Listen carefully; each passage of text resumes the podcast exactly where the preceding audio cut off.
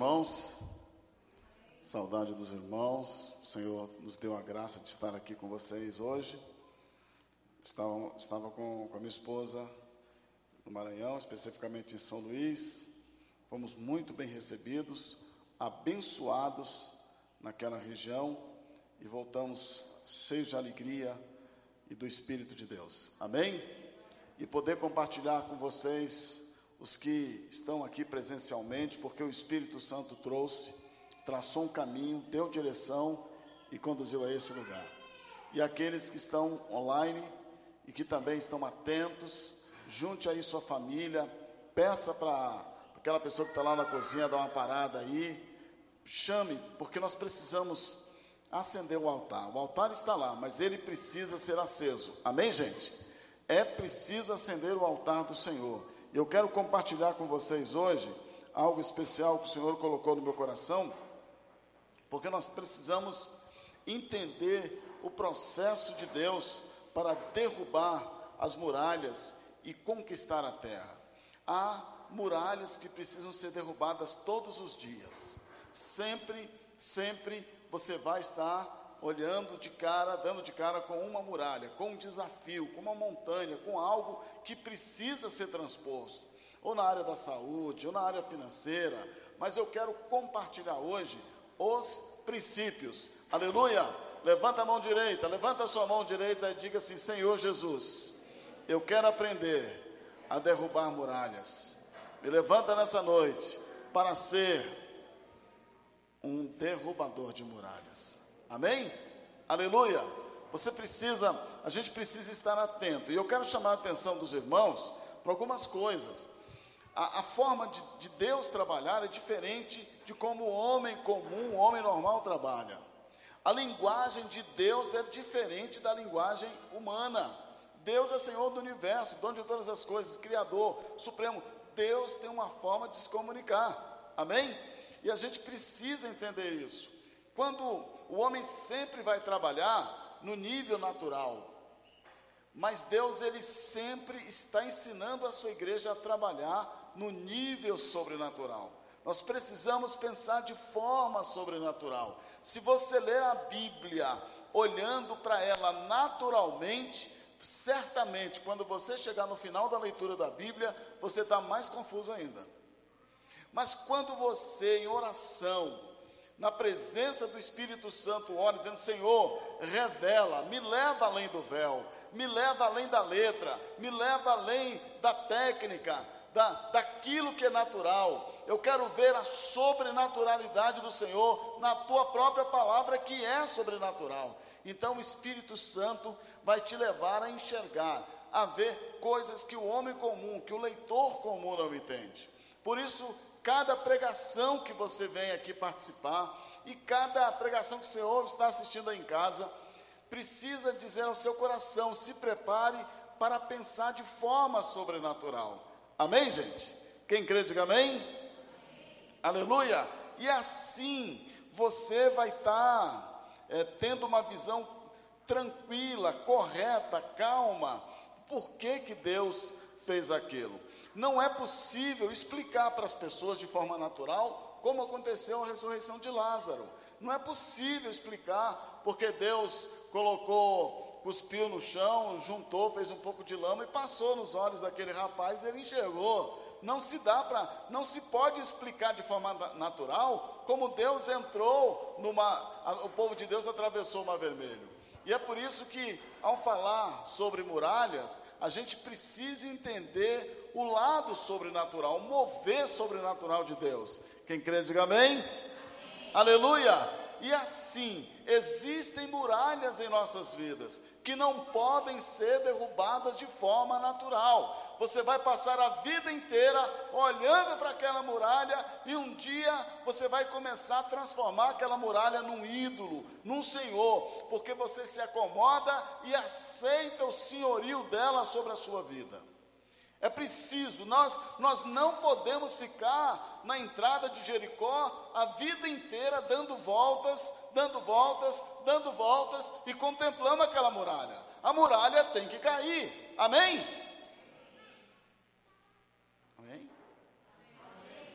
Essa máscara também abafa bem, né, gente?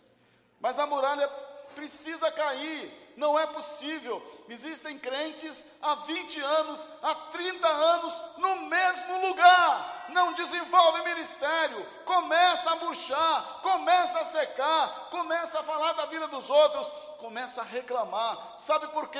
Ele está debaixo de uma muralha e acomodou-se ali. E todos os dias aquela luta, aquela muralha é muito maior do que ele. E aí o seu ídolo, o seu Senhor se transforma naquela muralha. Por isso nós vamos olhar hoje para a travessia, para a entrada lá em Jericó e como as muralhas caíram. Algumas coisas nós vamos ver lá em Josué, capítulo seis, verso treze a dezesseis, e no verso vinte. É um resumo da história, e eu gostaria muito que, que você pudesse acompanhar aí, o pessoal de casa também, abra sua Bíblia, nós vamos acompanhar esse texto. Lembrando a vocês que aqui aconteceram algumas coisas extraordinárias. Josué, no, no Velho Testamento, significa Jesus. Jesus é o nome é, no grego, Josué é o nome no hebraico, que significa literalmente Salvador. Então Josué aqui tinha esse nome, Salvador. E ele viveu é, quarenta anos com Moisés. E Moisés partiu, e Deus então escolhe ele, o grande general, discípulo de, de, de Moisés, servo de Moisés, como era chamado, para ser o servo de Deus aqui, e levar o povo para entrar na terra prometida, aquela terra que lá em Deuteronômio o Senhor mostrou claramente, espias já tinham ido lá, então agora chegou a hora de Josué colocar o povo lá dentro da terra prometida. E algumas coisas, elas começaram a acontecer, porque o que, Deus, o que Deus queria dizer para o povo era o seguinte: assim como ele operou de forma sobrenatural para o povo atravessar o deserto, para conquistar agora, para entrar e tomar posse da terra prometida, seria também de forma sobrenatural, amém, gente? Porque muitos crentes, eles aceitam Jesus de uma forma sobrenatural, mas depois querem viver a vida cristã naturalmente. Não dá certo. Nós precisamos entender que Deus quer atuar no nível sobrenatural, amém? Por isso, quando o Senhor chama Josué, e, e começa a grande preparação, a grande marcha para entrar e tomar conta da terra prometida, e aí, algumas coisas acontecem nos capítulos anteriores, interessante, que depois você vai observar. Uma delas é que eles atravessaram o rio Jordão, porque Jericó ficava do lado de lá do rio, e era a entrada, o portal para a terra. Então, eles, eles entram lá, e o rio se divide, eles entram, eles entram o rio a seco, não pisaram dentro, não entraram, o rio teve que se dividir, e o povo passou. E aí acontece também algumas coisas interessantes. Até ali, o Senhor mandava o maná do céu. A partir dali, eles começam a entrar na terra dos cananeus e começam a comer do fruto da terra. Quando a terra entrega os frutos para ele, o maná que descia do céu cessa. É importante você observar isso. E aí, eles atravessam o rio a seco e vão a caminho de Jericó, aonde vivia os cananeus, a terra de Canaã, a terra que mana leite e mel. O Senhor falou: eu entregarei, no início do capítulo seis, repete o que ele fala no capítulo um, eu entregarei em suas mãos, amém? Eu entregarei em suas mãos. E eu quero falar sobre a visão de derrubar muralhas e conquistar a terra. E vou falar hoje sobre três tipos de muralhas que nós precisamos entender. Mas eu quero chamar a atenção dos irmãos, que a cidade de Jericó, ela era cercada por uma imensa muralha, certamente a, a cidade mais fortificada. Mas Deus estava falando desde o deserto que entregaria nas mãos deles. Agora, é importante notarmos que Deus precisava treinar aquele povo para assumir o controle da terra de forma sobrenatural, amém? Presta atenção, às vezes você quer que Deus aja na sua vida, mas Quer que Deus haja de forma natural, do jeito que você acha que Ele tem que fazer. Às vezes nós embutimos em nossas orações situações para Deus trabalhar do jeito que, ele, que a gente quer que Ele trabalhe. E isso estava acontecendo porque nós estamos pegando aqui um povo que passou quatrocentos anos como escravo no Egito, quarenta anos no deserto, com falta de tudo, e agora entraria numa terra aonde eles iam olhar assim no fundo da casa e ver um pé de fruta, coisa que eles nunca viram. Vocês percebem que era um momento tenso, difícil, e aí nós vamos entender que Deus precisa colocar muralhas para a gente aprender a atuar no nível sobrenatural, amém? Que Deus precisa colocar alguns obstáculos mesmo, permitir, para entendermos que a glória é dEle. Porque imagina, quatrocentos anos no Egito, quarenta anos no deserto, se esse pessoal começasse a ver um rio, uma, um, um pouco de água, umas frutas, eles iam começar a adorar as coisas. Será que não é isso que acontece hoje no século vinte e um? Nesse século? De pessoas adorando coisas, que Deus é apenas o detalhe, esse homocentrismo. Então, o Senhor coloca aquela muralha como um aviso, como um treinamento, como uma forma de dizer para aquele povo: existem muralhas dentro de vocês que precisam ser derrubadas. Amém, gente? A gente está olhando mais para as muralhas dos outros, ou para as mulheres, muralhas externas.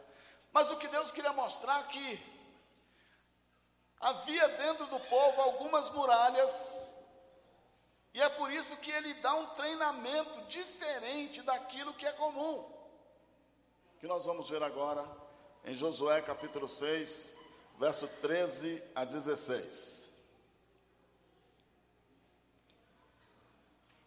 Assim diz a palavra do Senhor.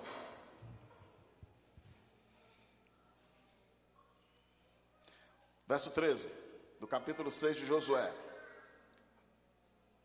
Os sete sacerdotes que levavam as sete trombetas de carneiro diante da arca do Senhor iam tocando continuamente.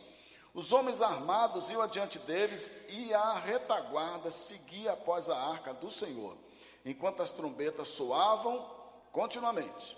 Quatorze. No segundo dia, rodearam outra vez a cidade e tornaram para o arraial, e assim fizeram por seis dias.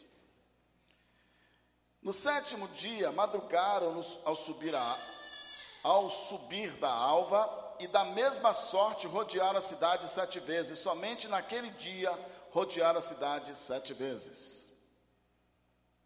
E sucedeu que na sétima vez, quando os sacerdotes tocavam as trombetas, disse Josué ao povo: gritai, porque o Senhor vos entregou a cidade. Amém? Amém, gente? Agora, eu vi, é, é, vamos ver o verso vinte. Gritou, pois, o povo, e os sacerdotes tocaram as trombetas, tendo ouvido o povo o sonido da trombeta, e levantado o grande grito, ruíram as muralhas, e o povo subiu à cidade, cada qual em frente de si, e a tomaram. Amém? Aleluia! Glória a Deus! Vocês percebem aqui que a estratégia de Deus é uma estratégia estranha, não é, gente? Eu acho que se eu fosse Deus, estivesse no lugar dele, se eu não quisesse que o povo derrubasse, eu mandaria um anjo ou um relâmpago do céu e jogaria em cima daqueles muros, e todo mundo saía gritando glória a Deus, glória a Deus, não é?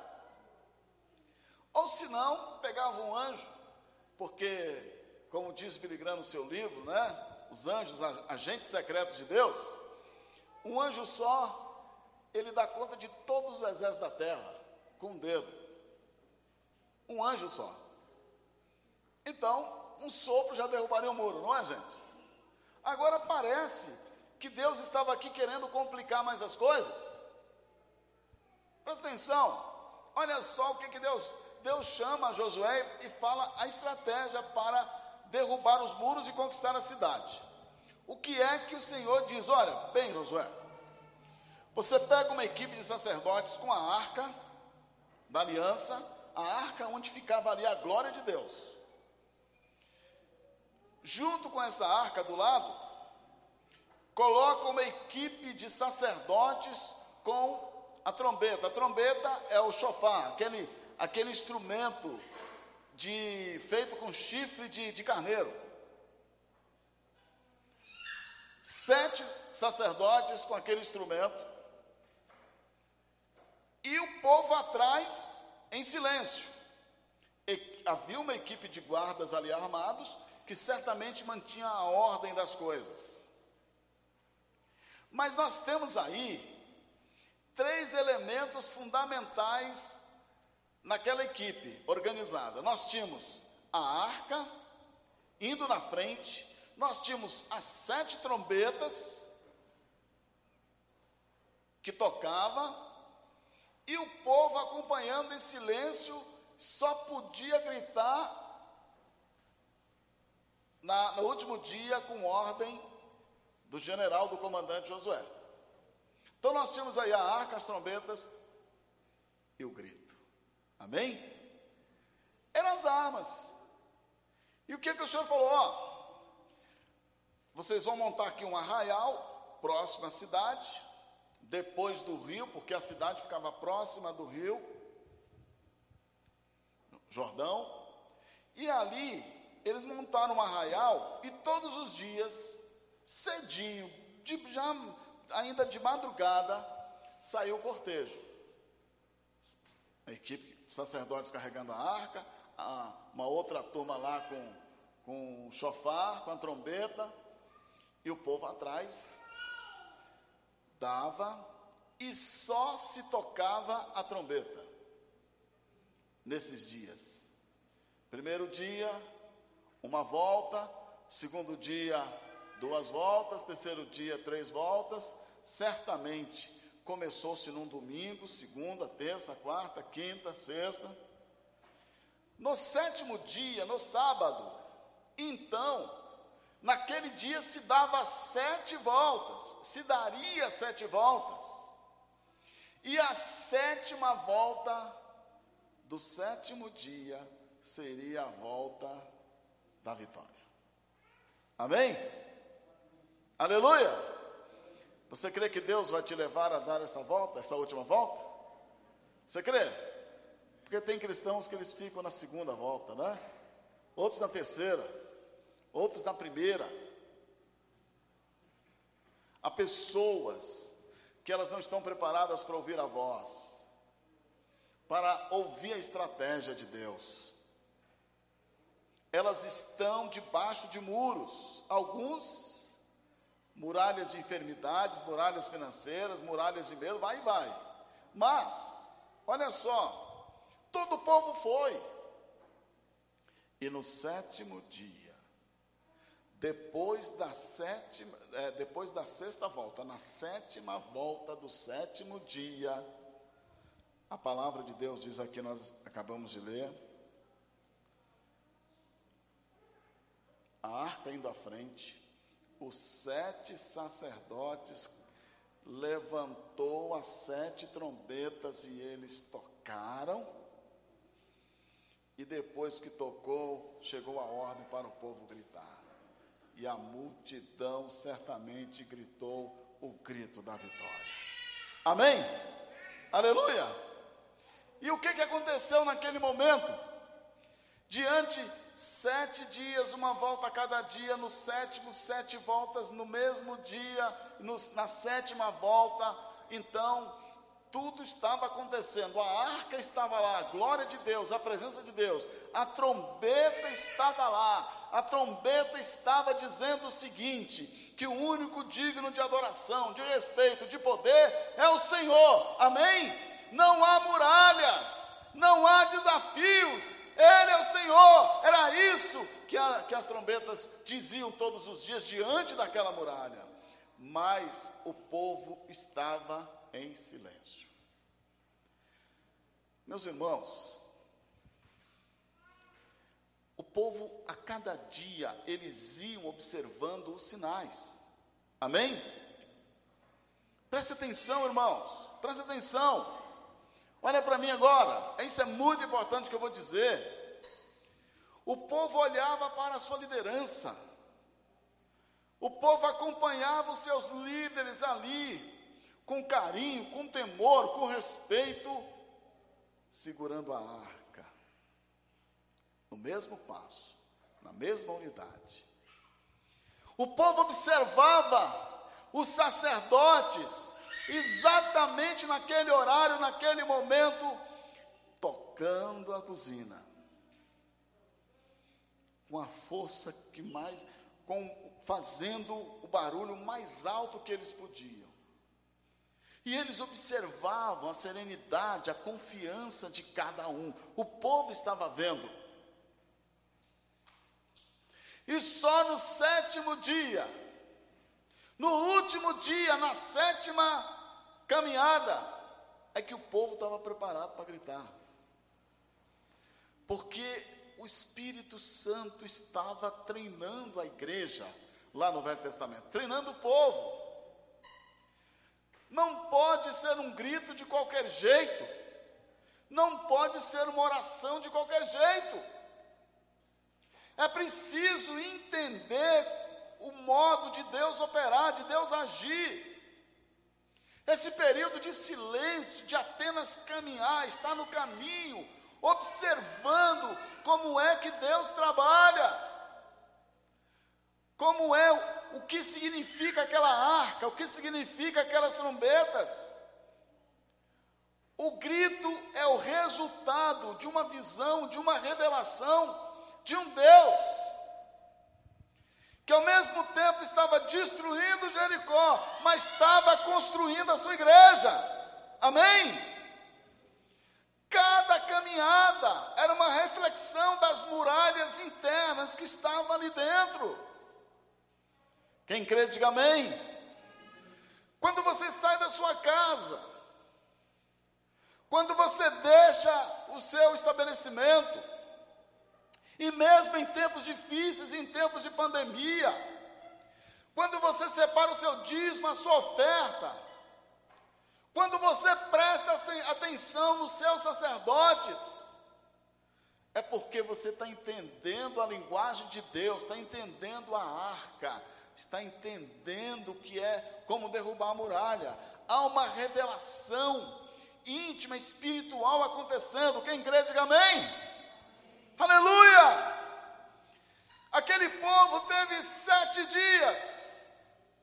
Se, seis voltas nos primeiros seis dias e sete voltas no último dia, para entender o trabalhar de Deus. Cada dia Deus estava mostrando para eles que haviam muralhas piores do que aquelas de Jericó. Haviam muralhas internas na alma deles que precisavam ser derrubadas. Ah, apóstolo, isso aí você está imaginando. Continua lendo para você ver. Depois você vai para o capítulo sete. Posso adiantar um problema aqui que aconteceu? Quando eles tomam Jericó, eles perdem a batalha para um povo pequenininho, de exército pequeno. A batalha que era infinita menor, a batalha depois da tomada, eles perdem.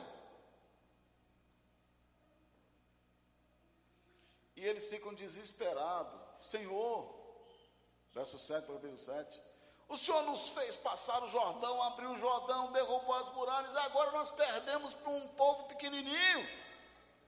E Deus falou: ah, pecado, há pecado no arraial. E você sabe qual foi o pecado, né? O Senhor disse, Deus deu a ordem que toda a prata, que todo o ouro devia ser reservado para ele, para a adoração dele, porque quem derrubou a muralha foi ele. E aí, meus irmãos, Acã, da tribo de Judá, pegou umas roupas babilônicas, roupas finas, umas pratas, umas coisas, escondido, e enterrou lá no rancho dele, na casa dele, lá no chão. E aí o povo começou a perder. E o Senhor, e aí o comandante Josué foi verificando, tribo por tribo, casa por casa, foi olhando, olha, olha o prejuízo que deu, a demora que deu, o atraso que deu, até descobrir a família de Acã. Morreu ele e toda a família. Por isso que o povo precisava entender o que Deus queria realmente era derrubar as muralhas de dentro. O que eu vou apresentar agora para vocês são três. Sabe, meus irmãos, eu vou ser, ser muito honesto com vocês. Não faça negócio com crente que não é dizimista. Não faça, eu sei que eu estou falando. Não se envolva, não, não faça. Ah, mas o senhor está sendo radical. Escute o que eu estou falando. Existem pessoas que têm roubado ao Senhor, que têm escondido aquilo que é do Senhor. E estas pessoas estão levando maldições sobre si, sobre as... Não, mas para mim eu nunca fui dizer, mas está tudo bem. Não está. Você é um cego, está cercado e corrompido por muralhas e nem consegue ver. Acã foi esse tipo de gente que estava lá, que viu o milagre, que viu o muro cair, que viu Deus dando as ordens, mas ele roubou. Sabe, tem gente crente que está todo dia na casa de Deus, usufrui dos milagres da igreja e rouba. Esse camarada tem o espírito de Acã. Está aqui, ó, Josué sete. Atrasou a igreja toda, atrasou o trabalho todo, deu, deu um problema imenso. Então esse foi um camarada que não entendeu o treinamento de Deus. Ele não entendeu, ou ele não aceitou. As muralhas internas não tinham sido derrubadas. E aí eu quero mostrar para vocês por que que Deus usou aquela estratégia para falar com seu povo, para dizer, epa, cada dia que você estiver andando, olhe para dentro de si, escute a voz da trombeta, escute a voz da harpa. E depois que você escutar, grite. Amém? Aleluia. Preste atenção. Você precisa entender que Deus, assim ó, derrubaria aquele muro.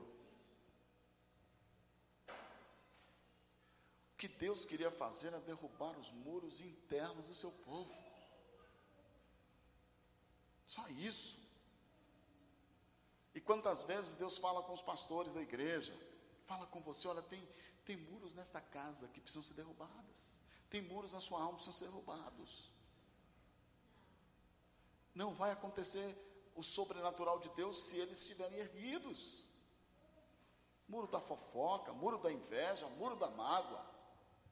Mas tem três muros aqui que são princípios, que são, como diz assim, as bases que a gente precisa derrubar. Amém? Quem está entendendo, diga amém. Amém. Glória a Deus. Aleluia. Irmãos, a primeira muralha que eu quero chamar a atenção aqui é a muralha da incredulidade. Eu quero, eu usei o verso vinte do capítulo seis para mostrar para vocês o que foi que Deus diz, assim, gritou, pois, o povo, e os sacerdotes tocaram as trombetas, tendo ouvido o povo o sonido da trombeta, e levantando grande grito, ruíram as muralhas. A, A muralha da incredulidade foi uma das muralhas que Deus trabalhou com aquele povo até o último dia. Eu, eu penso aqui que no primeiro dia, eles começaram a rodar aquela muralha e começaram a ver o tamanho e a fortaleza que ela era. Não é verdade? Ei, irmãos? Misericórdia, que muro! Esse povo que chegou do deserto agora, sem um tostão no bolso, cansado. No segundo, mas eles escutaram as trombetas e viam a arca. No segundo dia, olharam para o muro, mas perceberam que não era tão grande. No terceiro dia, eles falaram: ah, vamos ver, acho que dá para encarar. No quarto dia, no sétimo dia, eles eram maiores do que o muro, porque eles gritaram. Você entende? Você entende que a fé é um processo? Então, naqueles dias, o que Deus fez foi derrubar, através daquela caminhada, daquele passeio, daquela andada ali, foi derrubar a muralha da fé, porque a Bíblia diz que sem fé é impossível agradar a Deus. Amém, gente? A incredulidade, ela precisa, nós precisamos olhar e às vezes verificar o quanto eu sou incrédulo, para depois entender sobre fé. E aí, meus irmãos, aquele grito que foi no último momento do último dia, não é isso? A última volta do sétimo dia, a sétima volta do sétimo dia na parte final, porque naqueles dias anteriores, o Espírito Santo estava trabalhando e derrubando, cada dia caiu um pedaço daquela muralha, amém, gente? A muralha da incredulidade. Tem gente que não tem fé nem para vir para a igreja, vocês sabiam disso? Dá medo dessa gente. Não tem fé para ofertar, não tem fé para ler a Bíblia, não tem fé para orar. O justo viverá pela fé. Não tem fé, então é preciso continuar dando voltas ainda. Não, não, ele não conseguiu derrubar, é preciso continuar girando, girando, girando, girando, até estar pronto para gritar. E só grita quem tem fé. Amém? Jesus, filho de Davi, tem misericórdia de mim. Aquele cego. Aquele cego tinha mais fé que todo mundo, apesar da sua cegueira. A segunda muralha que era preciso derrubar. Então, o clamor de fé ressoou ali, e eles então estavam batizados. A, mulher, a muralha da incredulidade caiu quando eles gritaram. Mas tem uma outra muralha,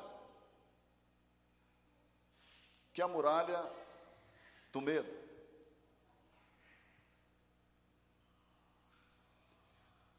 E aí vocês podem observar também que enquanto eles passavam pelos muros, viam sobre os muros um exército poderoso preparado para destruí-los. Eles ouviam o barulho do lado de lá. E a situação era tão grave, que quando os dois espias foram, se não fosse a prostituta Raabe, que morava lá, que tivesse dado o abrigo e cuidado dele, e essa prostituta Raabe, que significa abundante, o nome dela significa abundante, e o filho dela foi bisavô do rei Davi, ela entrou na linhagem de Jesus, porque ela, sendo prostituta, sendo de Jericó, sendo condenada, ela tinha esses três níveis. Ela rapidamente conseguiu derrubar os muros dentro dela, recebeu os espias, cuidou dele, protegeu, guardou.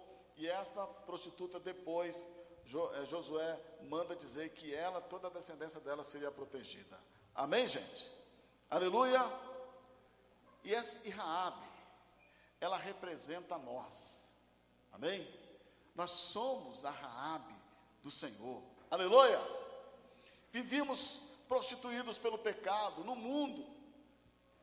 Vivíamos em Jericó, condenados. E um dia nós recebemos aqueles espias do Senhor que trouxeram o evangelho do Senhor para nós. E ali o Senhor nos protegeu, nos guardou, nos deu um nome e nos colocou na sua linhagem. Quem crê, diga amém. Aleluia! Então, a segunda muralha que precisa ser derrubada é a muralha do medo, verso cinco. E será que tocando a trombeta, tocando-se longamente a trombeta de carneiro, do, verso, do capítulo seis, viu? Ouvindo voz, o sonido dela, todo o povo gritará com grande grito, o muro da cidade cairá abaixo, abaixo o povo subirá nele, cada qual em frente de si. É preciso ouvir a voz da trombeta para que as muralhas do medo caia. Amém, meus irmãos? Presta atenção, meus irmãos. Deus está tocando a trombeta dele nesses dias. Você só precisa discernir quem é a trombeta do Senhor. Ah, porque a pandemia do Covid. Deus está tocando a trombeta. Há trombetas dizendo, não temas, eu sou contigo, somos mais do que vencedores, tudo podemos naquele que nos fortalece. O muro vai cair, porque a trombeta vai tocar, a trombeta está tocando, amém? Quando, quando nós deixamos Deus nos trabalhar com a nossa fé, arrancando o muro da incredulidade, nós produzimos o grito da vitória. Mas antes disso, quando nós escutamos a trombeta, o nosso medo vai sendo expulso. A muralha do medo. Amém? Aleluia? Glória a Deus. Vocês conhecem uma trombeta mais poderosa do que essa aqui? Amém, irmãos? Amém? Aleluia! A palavra poderosa, a espada de dois gumes, amém? A trombeta de Deus está tocando, está aqui, você precisa escutar, e à medida que você se enche da palavra, da trombeta de Deus, ouvindo a voz de Deus, o muro do medo vai caindo, aleluia, o muro da incredulidade caiu, agora vem o muro do medo, e ele vai caindo, porque você está ouvindo não a voz do exército de Jericó, dizendo que você vai morrer, que pessoas da sua família morrerão, que os teus amigos morrerão, que você não vai conseguir, e você não pode sair, e você tem que ficar escondido, e você começa a ficar com medo, porque O pessoal, o pessoal da Caesb passa lá, viu? Eu estava conversando hoje com o irmão Francisco, falei, esse cachorro morde, irmão Francisco? Ele falou, só o pessoal da Caesb e da Sérvia. Falei, apóstolo não, né? Não, senhor. Aí eu entrei. Quer dizer, só os cobradores, né? Esperto. Treinou o cachorro lá para pegar os cobradores. Irmãos, havia uma voz saindo de Jericó. Quando a gente começa a ler o texto, diz, a cidade estava sitiada, eles se prepararam para derrotar o povo de Israel que estava acampado lá de fora, e eles tinham certeza, porque eles tinham muito mais bala na agulha, o exército era muito maior, além das armas que eles tinham, e um número muito maior de soldados, ainda tinha um muro. Essa voz, essas trombetas que saíam de lá de dentro, essas trombetas que saem do mundo dizendo que você não vai conseguir, colocando em dúvida a sua fé, a sua vida, construindo um muro de medo. A trombeta de Deus é o som que Deus coloca em nosso coração para dizer a nós, coragem. Amém? Coragem. A trombeta diz: olha, o muro do medo vai cair, não temas. Amém, irmãos? A trombeta é para dar coragem ao povo. Por isso ela tocava todo dia. Por isso todo dia tinha trombeta tocando: coragem, coragem. E o medo ia passando. Oh, eu vi um bocado de guarda lá em cima do muro. Coragem. Olha o custo de vida, o preço do arroz. Coragem. Olha o tamanho do desemprego. Coragem. Olha, coragem. Quem crê, diga amém. Aleluia. E a última, a primeira muralha é a muralha da incredulidade. Demorou muito tempo para tratar. A segunda muralha é a muralha do medo. Mas a terceira muralha é a muralha da desobediência. Vamos dar uma olhada aqui no verso onze. Assim a arca do Senhor rodeou a cidade, contornando-a uma vez, entraram no arraial e ali pernoitaram. Vocês percebem que a arca sempre é na frente? E que não é qualquer um que pode tocar na arca? As pessoas que tocam na arca são pessoas que têm uma aliança plena de consagração, isto é, de obediência ao Senhor, meus irmãos. Quem crê, diga amém. Eu estou saindo da câmera aqui, né? Irmãos, nós precisamos tomar cuidado que a ausência da santidade, presta atenção no que eu vou dizer, irmãos, a ausência da santidade é a presença da desobediência. Nós nos deixamos ser aprisionados por essa muralha fácil. Eu estava ministrando lá em São Luís e contando a minha experiência no, no seminário que eu fiz para missões.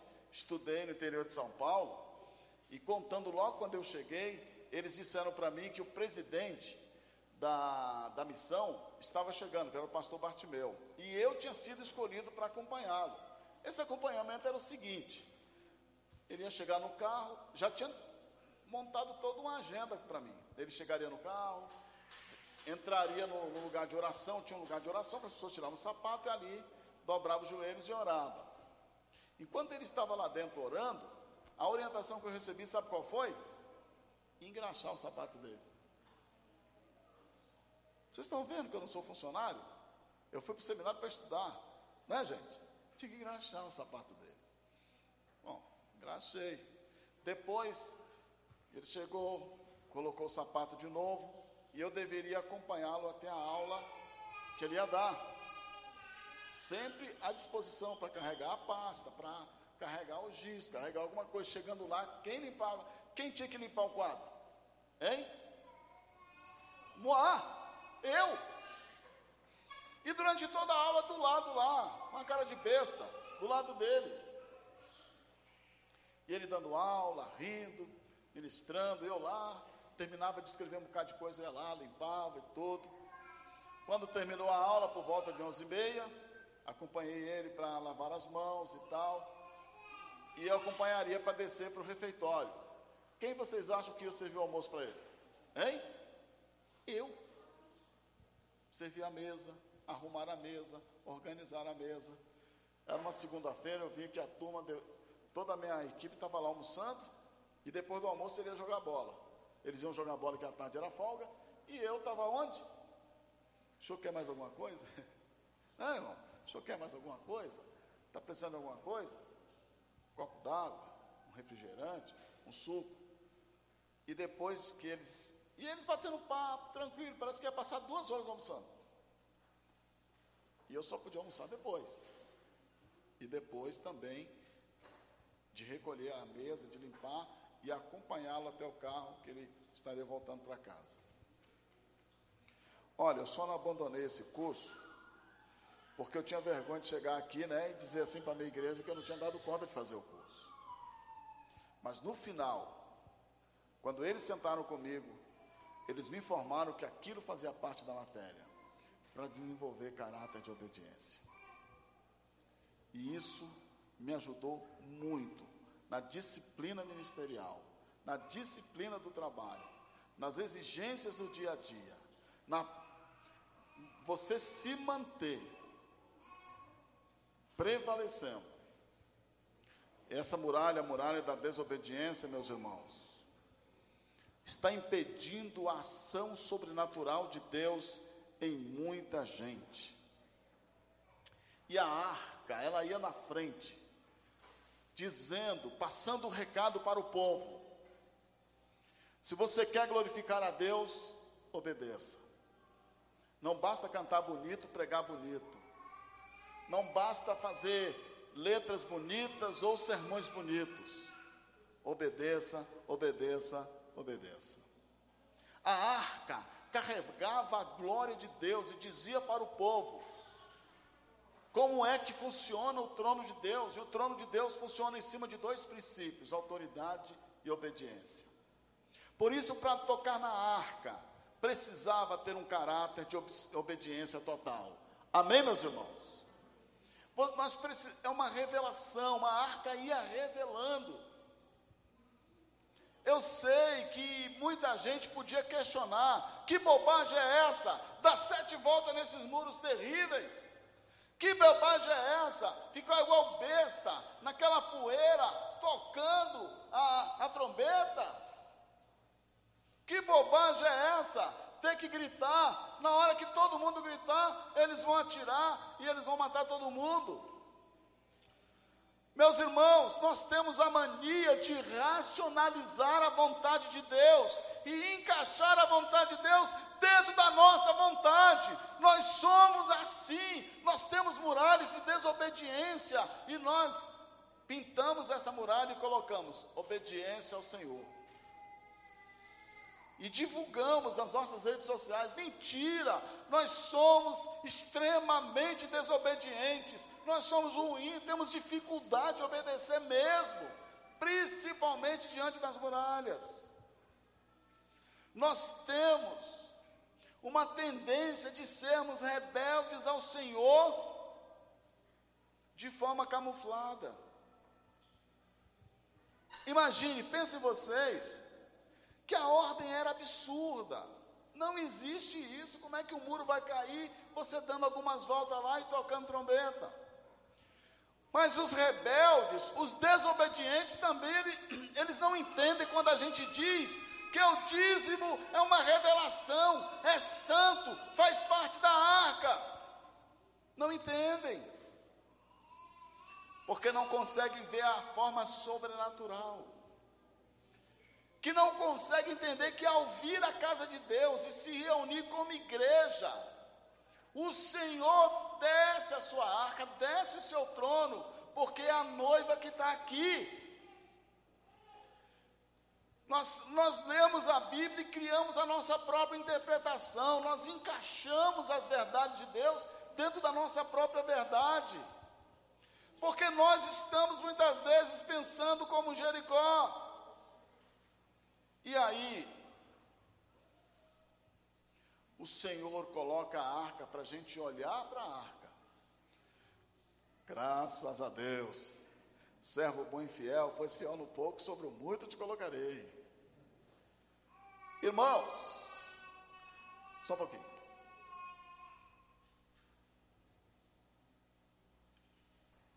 Nós precisamos entender que a arca do Senhor continua à nossa frente, e é preciso seguirmos exatamente as ordens do Senhor. Eu posso não entender, eu posso não entender, mas eu posso crer. Amém? Aleluia! Eu posso, eu vou gritar não porque eu entendo, é porque eu creio, porque à minha frente vai uma arca, a arca da glória de Deus, e não tem demônios, não tem maldição, não há nada, não há muralha nenhuma que vai impedir o agir, o agir de Deus, se eu obedecer. Quem crê, diga amém. A gente quer que Deus faça grande, faz grandes coisas, mas quando nós somos contrariados, por que que eu tenho que dar sete voltas? calor, a sede, a poeira.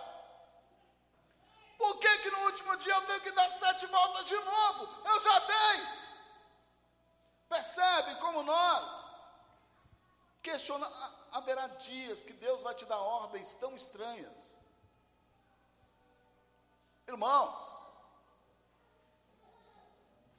às vezes você está guardando dinheiro para comprar, é verdade, irmãos, para comprar o seu carro, a sua casa, e vai chegar um dia que o Espírito Santo falou: ó, entrega para a obra missionária.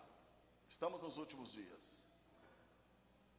Quando é para a gente receber alguma coisa, Deus só precisa falar uma vez. Quando é para Ele pedir alguma coisa de nós, se Ele não falar pelo menos três vezes, a gente não escuta. Que? Onde? Cadê? Eu quero que você dê mais uma volta. Eu quero que você dê a volta do perdão. Hoje você vai dar a volta da misericórdia. Sabe aquela pessoa que precisa de ajuda? Meus irmãos, esse Natal, para muitas famílias do sertão, será o pior Natal de suas vidas. Em pleno dia vinte e cinco de dezembro, muitas crianças vão morrer de fome. Mas nós podemos mudar essa história. A gente pode derrubar esse muro. Aleluia! Aleluia! Por isso, a muralha da desobediência, ela precisa ser derrubada para que a unção da obediência prevaleça. Que o Senhor, dando a ordem, pode ser a mais estranha, meus irmãos, pode fazer que Ele garante. Aleluia! Pode fazer. Meu filho, separa, entrega na minha casa, honra, cuide, entrega. As, tem dia que você vai calçar o seu melhor sapato e Deus vai chegar para você e vai dizer assim: meu filho, entrega. É verdade, irmãos, Deus está tratando com os muros da desobediência. Haverá, há coisas estranhas que Deus está falando, só que a gente não quer ouvir. Na semana passada, Deus nos falou acerca de uma pessoa e juntamos o dinheiro que nós tínhamos, pagamos passagem de avião, pagamos, ida e volta, parcelamos em não sei quantas vezes, porque o Senhor mandou. É verdade. A gente precisa entender que as ordens de Deus, a nível de obediência, elas nunca serão normais ou naturais. Se você estiver pensando assim, olha, você vai ser sempre uma pessoa cercada por muralhas intransponíveis. Deus está querendo derrubar a muralha da desobediência. É preciso obedecer. Sabe, Deus vai usar o seu pastor, irmãos, pessoas. Escute a voz. E o E o tamanho da sua vitória será do tamanho da sua obediência. Quem crê, diga amém. A arca, as trombetas, o grito, faz parte de um projeto de Deus para derrubar as muralhas, as muralhas dentro da gente. Não fique olhando para o tamanho da muralha. Deus pode derrubar qualquer uma. Observe se a arca está indo diante de você, se a glória de Deus está indo diante de você. Se você está escutando a voz das trombetas, a voz do Senhor, a palavra do Senhor. E se você sabe exatamente a hora, o momento que você deve gritar. O céu tem um relógio. Deus estabelece um tempo. E aquele dia é dia de derrubar os muros. E, o, e você não prestou atenção. Você não ouviu a trombeta. Você não enxergou a arca. E você gritou atrasado. Você gritou antes. Ou você não gritou. Aí você estava como Acã. Deus, nessa noite, Ele te chama para seguir a estratégia dele. Quem crê, diga amém. para caminhar de acordo com o planejar dele, com o plano dele, com a direção dele. E ele vai derrubar a muralha da incredulidade na sua vida, quem crê diga amém. E ele vai derrubar a muralha do medo, quem crê diga amém. E ele vai derrubar a muralha da desobediência, quem crê diga amém. E vai construir a vitória da fé, da coragem e da obediência na sua vida. E Deus vai colocar Jericó e tudo o que ela tem em suas mãos. Aleluia, glória a Deus. O Senhor colocará em suas mãos, sem você precisar se desgastar, se angustiar, se machucar, simplesmente porque você resolveu, per- permitiu que Deus derrubasse essas muralhas, e do Senhor trouxe fé, coragem e obediência. Você seguiu a arca, você ouviu a voz da trombeta, e você gritou na hora certa. Aonde você está? Fique de pé, porque o Senhor nessa noite, o Senhor nessa noite vai falar contigo, vai derramar no, no seu coração. Feche os seus olhos agora. Verso vinte e sete do capítulo seis diz: assim era o Senhor com Josué, e corria a sua fama por toda a terra. Assim será o Senhor com você, e todos saberão que você será um derrubador de muralhas. Aleluia! Bendito seja o Senhor, que as muralhas interiores, as muralhas, as muralhas da incredulidade, do medo, da desobediência estão sendo quebradas hoje. Por isso, abre o seu coração ao Espírito Santo. Deus, qual é a muralha que precisa cair na minha vida, Senhor? Oh, fale sinceramente com Ele. Ah, Senhor, eu vou liberar nessa noite o grito, o meu clamor, e essas muralhas vão cair, meu Senhor. Talvez você está magoado com alguém, talvez você está devendo alguma coisa para alguém, talvez você tenha abandonado a palavra de Deus, você tem estado distante da trombeta, talvez você não está seguindo a arca, está com o olhar disperso, talvez não tenha dado as voltas proféticas, talvez você percebe que existem muralhas malignas, pecados, cercando a sua alma. E como a prostituta Raabe nessa noite, diga: Deus, eu quero ouvir a tua voz. O meu grito, o meu primeiro grito, Senhor, é o grito de arrependimento, pedindo perdão ao Senhor. O Espírito Santo está passando aí, porque o sangue de Jesus nos purifica de todo o pecado. Aleluia, aleluia. Ele purifica, Ele muda, e os muros da tua vida vão cair. Levanta a tua mão para o céu, levanta a tua mão para o céu e levanta a tua voz. Diga: os muros caíram, os muros caíram, as muralhas caíram. O Senhor derrubou a muralha da incredulidade, a muralha do medo, a muralha da desobediência, muros de mágoas, muros de ressentimentos. O Senhor está derrubando todos os muros da minha vida. O Senhor está fazendo milagre dentro de mim. Levanta a sua mão, porque essa noite você pode gritar e dizendo: os muros estão caindo, os muros estão caindo, a muralha está caindo, porque o sangue de Jesus é poderoso para nos purificar, para nos libertar, porque o Senhor na cruz me deu esta vitória, e eu vou viver um novo tempo, viverei um novo momento. Receba, veja pela fé por dentro muros caindo, muros de mágoas e ressentimentos, muros de preguiça.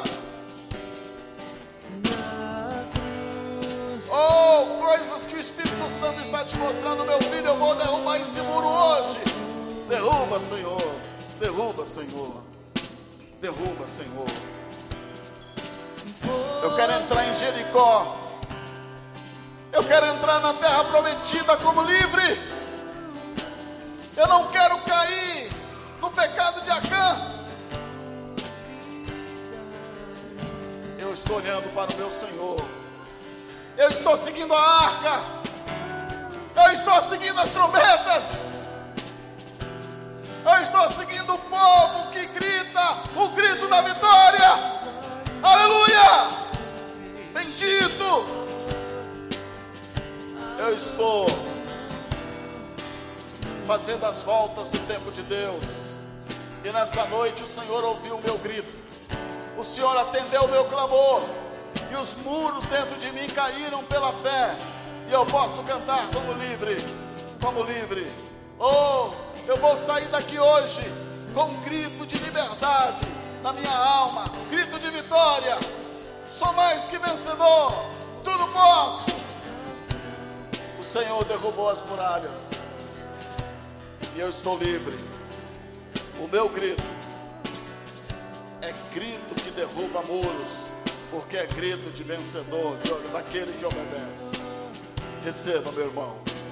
Agradeça a Deus pela vitória. Bendito Senhor. Abençoa teu fi, teus filhos, Pai. O nosso grito hoje foi de vitória.